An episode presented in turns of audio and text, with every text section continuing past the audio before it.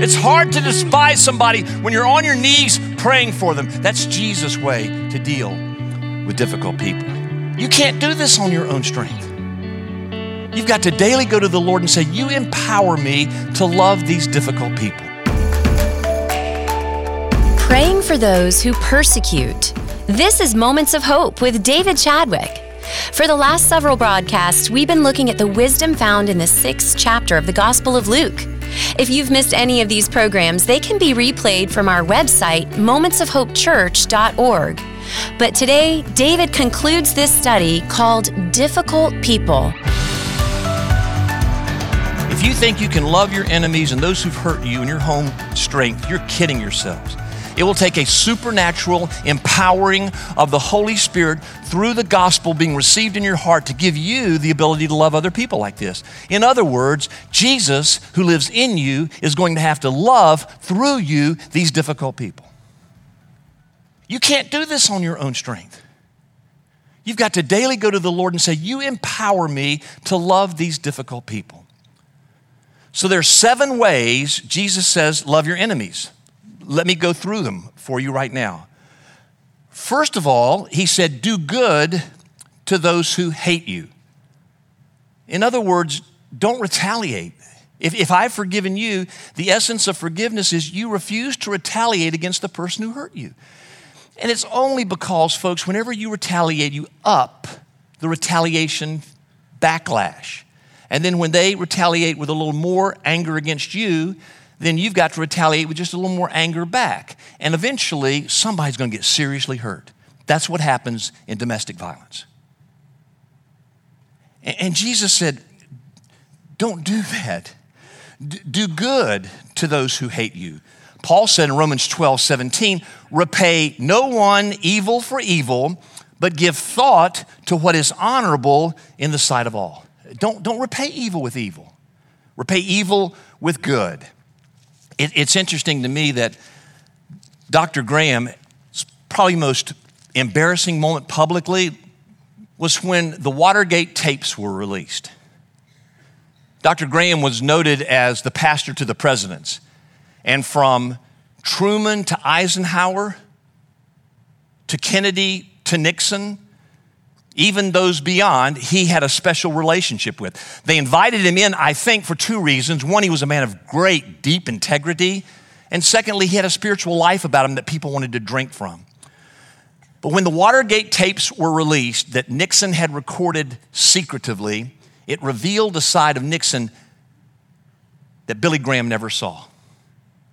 His language was foul, his abuse of people was awful how he said he lived his faith as a faithful Quaker was nowhere near how he lived out his life and spoke.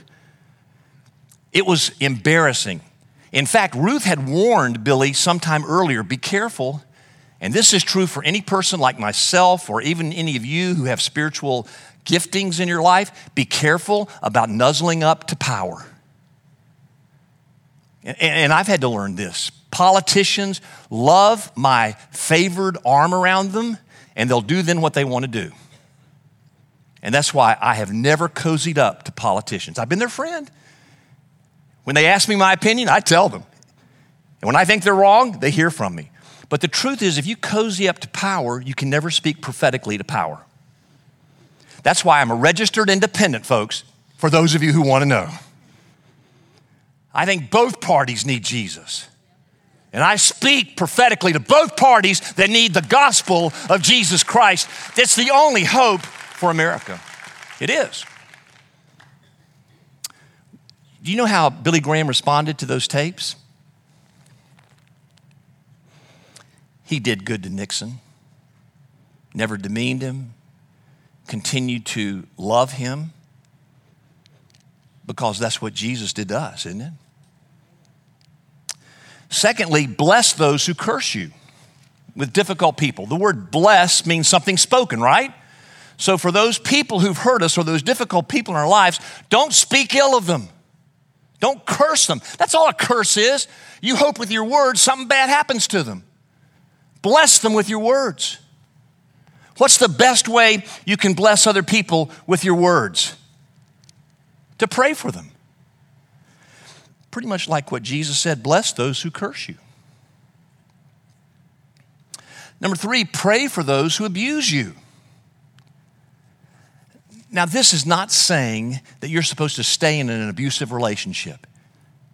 Jesus is not teaching that. If, if you have someone really hurt you and strike you and abuse you, you're not supposed to stay in that relationship. But he did say you can pray for those who abuse you. You know, in 2008, Dr. Graham was aging. He was about 88, 89 at that point. And he was in an interview, and his voice was crackling, and uh, that was unusual because he had such a strong voice. But the person interviewing him asked the question Dr. Graham, if you would counsel Christians today, what would you tell them to do? He said, I would give them one piece of advice that I think I didn't do as well as I should have. And the person asked, What's that? And he said, I'd pray more. Let me ask you something, folks. Do you believe prayer moves the hands of God? A lot of people tell me they pray. When I really delve, they don't pray. It's kind of a blessing, be with me, Lord. But I'm talking about getting on your knees and imploring the God of this universe to use the power of prayer He promised all of His people. Prayer moves the hands of God. And those of us who believe in the power of the gospel should be on our knees, especially praying for those in our families and neighborhoods who don't believe. And may I adjure you, please start inviting your friends. Is there one person who will be in heaven because of your belief in the gospel of Jesus Christ? If so, it's most often preceded by the power of prayer. So amazingly, that enemy, that difficult person, if you'll just start praying for them, it's hard to hate somebody when you're praying for them. It's hard to despise somebody when you're on your knees praying for them. That's Jesus' way to deal with difficult people.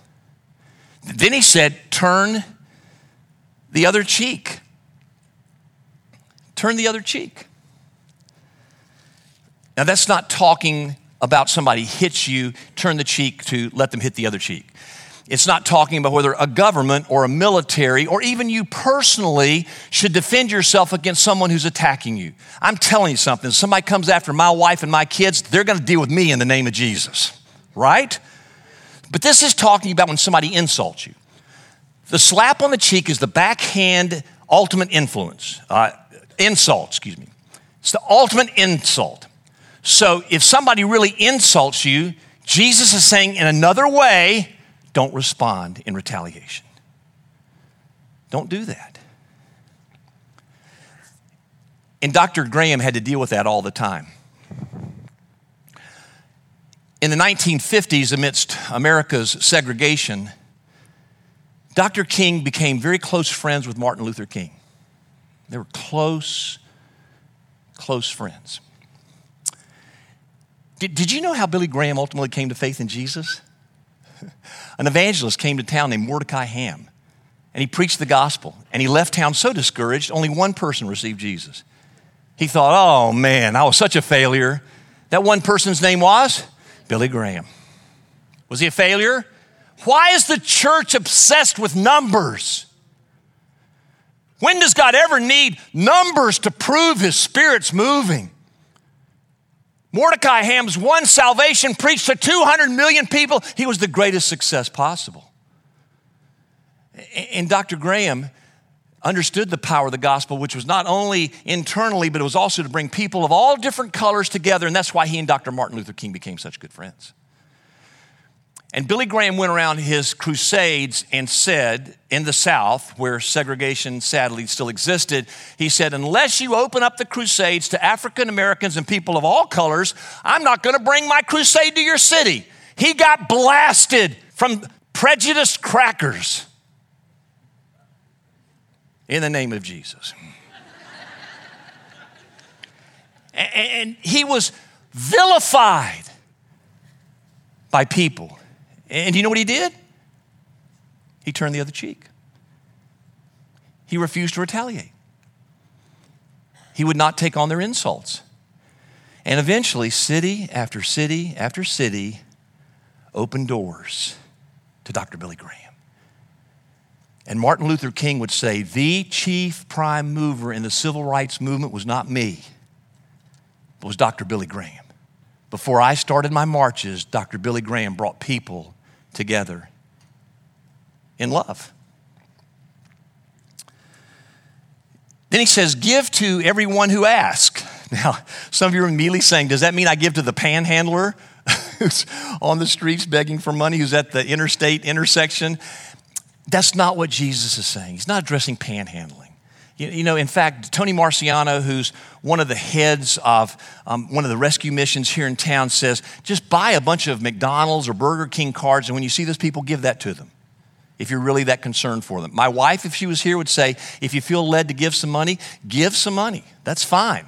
Just remember, if they go use it for alcohol, that's their problem. They got to answer to the Lord. Now, Tony would say, don't even do that. But Jesus isn't addressing panhandlers here. He's addressing the whole idea of generosity. That his followers, filled with his gospel, who truly love him, are very generous people. In fact, I was speaking in Montreat, North Carolina, one time years ago, and Anne Graham Lotz was there. Marilyn was with me, and she called down to Montreat, got me, and said, Why don't you and Marilyn come up to the house and spend the afternoon with me and mom? Dad's Daddy's away. I always called him Daddy. He's on a crusade, but if you, y'all would like to come up and spend the afternoon with us, that'd be great. So we did, drove this winding trail up to their little house in Montreat. Here's the first thing that hit us, folks. Here's this man who had this massive ministry preaching to millions of people, and his house was so modest. So modest. Only in America do people make millions of dollars off of storage units because we've got stuff that we don't need stuck in a closet or in a storage unit. And I went to Dr. Graham's house. It was so modest. We had the afternoon with Ruth and Anne, and we kept asking them, why so modest? They kept saying, so we can give more money away. Give to those who ask. Number six, give to those who ask. Proverbs 21 6. All day long he craves and craves, but the righteous gives and does not hold back. Psalm 37 21 from the lips of David. The wicked borrow but does not pay back, but the righteous is generous and gives. From the writings of Solomon and David, Billy Graham practiced that. He just tried to give to everyone who asked and, and tried to be a model of generosity. And, and when you are, difficult people notice that, especially when you're generous to them and they don't deserve it. He also said, Give your cloak and your tunic too. Uh, the, the cloak was like our overcoat, the tunic was like our shirt. And Jesus said, Hey, if somebody asks for your cloak, give it to them. If they ask for your shirt, give it to them too. And it was just an example of how to be generous when you're generous to difficult people, it's hard not to be generous in return. And then, and then finally, he said, Do unto others as you'd want done to you. And notice that it's not do not. Religion is do not. Religion is mere moralism. The Christian faith is do. You do because what's been done for you on the cross, but you do. It's action. It's a new life that Jesus creates in you. And, and the way you're supposed to live is by putting yourself in somebody else's skin and saying, I'll do to you as I would want done to me. The golden rule. And, and it can solve any problem with the power of the gospel. It, it can solve your marriages. I'll never forget that afternoon. Ruth Bell Graham looked at Marilyn and me said, Yeah, Billy and I figured out two things about marriage. One is 50% of my time with Him is better than 100% of my time with somebody else. She said, secondly, I figured out the way we have a successful marriage is we're two great forgivers.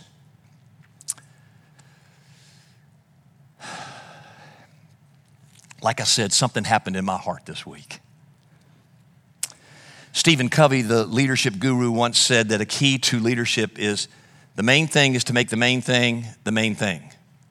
Folks, the main thing for the Christian church, the main thing for Christians is the gospel of Jesus Christ. It is the power of God unto salvation. And the most important thing is to make sure you're in heaven.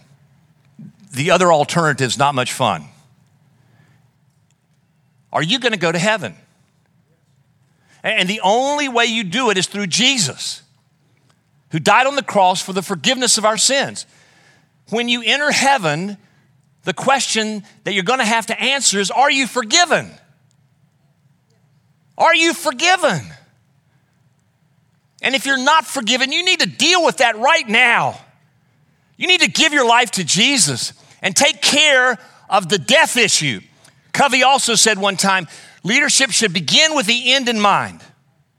Christians, begin with the end in mind. Solve the death problem, and shootings in school aren't quite as intense as they might be, though they're horrible, they're awful. But if you know your death issue's been settled and you're gonna go to a place that's beautiful and wonderful, the rest of life can be enjoyed to the full.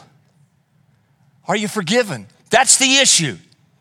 And you're either forgiven by what you do or what's been done for you. Dr. Graham was asked this question. He said, When you get to heaven, what's the first thing you're gonna say to God?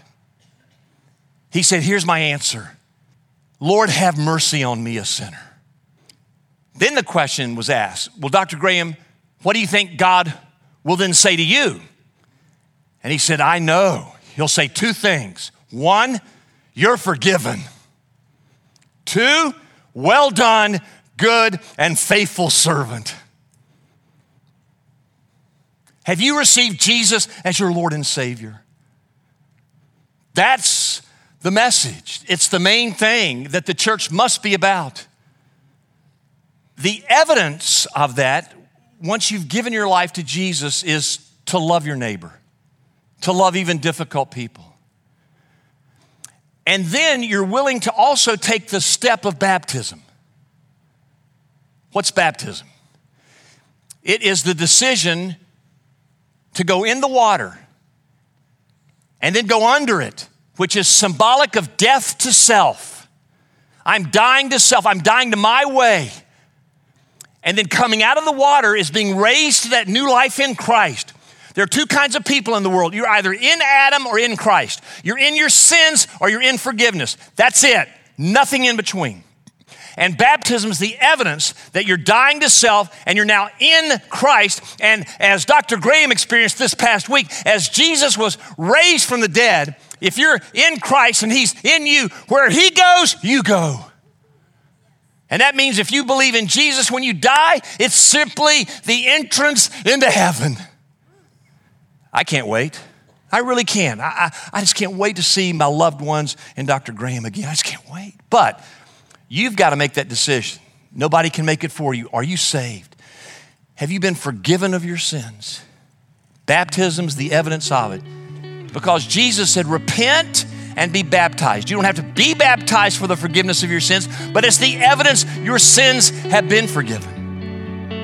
It's not essential for eternal life, it's efficacious for eternal life.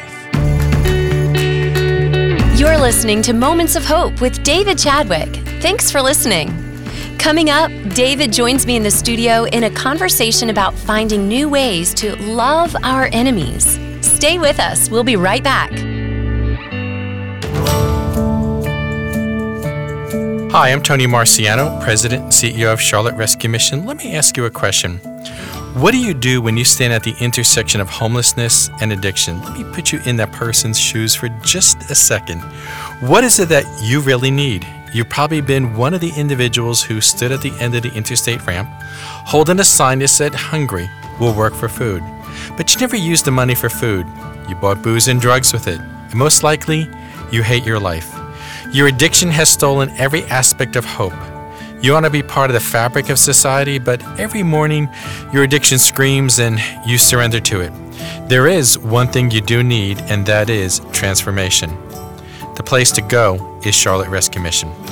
Charlotte Rescue Mission works from the inside out to address the root cause of someone at the crossroads of addiction and homelessness. The Rescue Mission provides free, Christian, residential, high quality substance abuse recovery programs to members of our community who otherwise would not be able to afford such services. With a passion for holistic transformation and a love for Christ, the mission's 120 day program has transformed the lives of thousands of men and women in our community. Charlotte Rescue Mission is grateful for the financial partnership of Moments of Hope Church.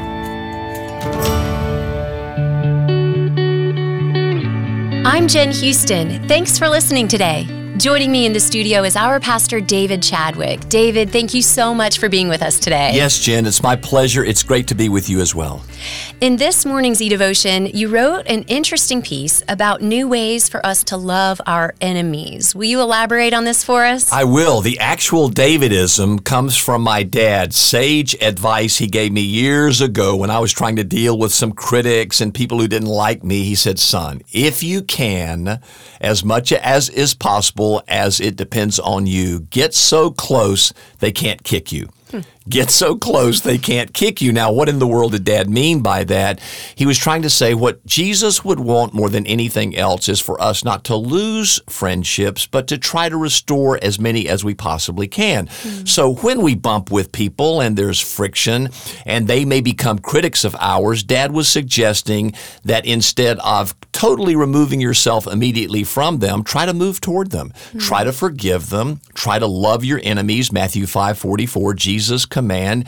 And as you then can move toward them, they just might change their friction and attitudes of negativism toward you to love and mercy themselves toward you. And then you've not lost a friend, you've gained a friend by getting so close to them, they can't kick you. This has to be supernatural because in my mind, I'm like, hmm, do I have an example where I have done that? And I'm like, no, I need God to help me in this area. This is hard. It is hard. And the whole idea of loving your your enemies is hard. Yeah. Praying for your persecutors is hard. Yeah. The whole idea of leaving vengeance to God is so hard, but it is a clear teaching in the scripture that we can't get around. God wants us to learn how to love people, not mm. hate people. And Jesus himself said God pours out the rain, blessings upon the just and the unjust, that mm. he even loves the unjust it's an example for us to try to do the same. But then, Jen, that begs the question but what happens if you're in a destructive relationship yeah. and that person is continually hurting you? And even when you try to get so close they can't kick you, they continue to kick you. Mm. There is a point where I think it's appropriate to move away for your own self protection.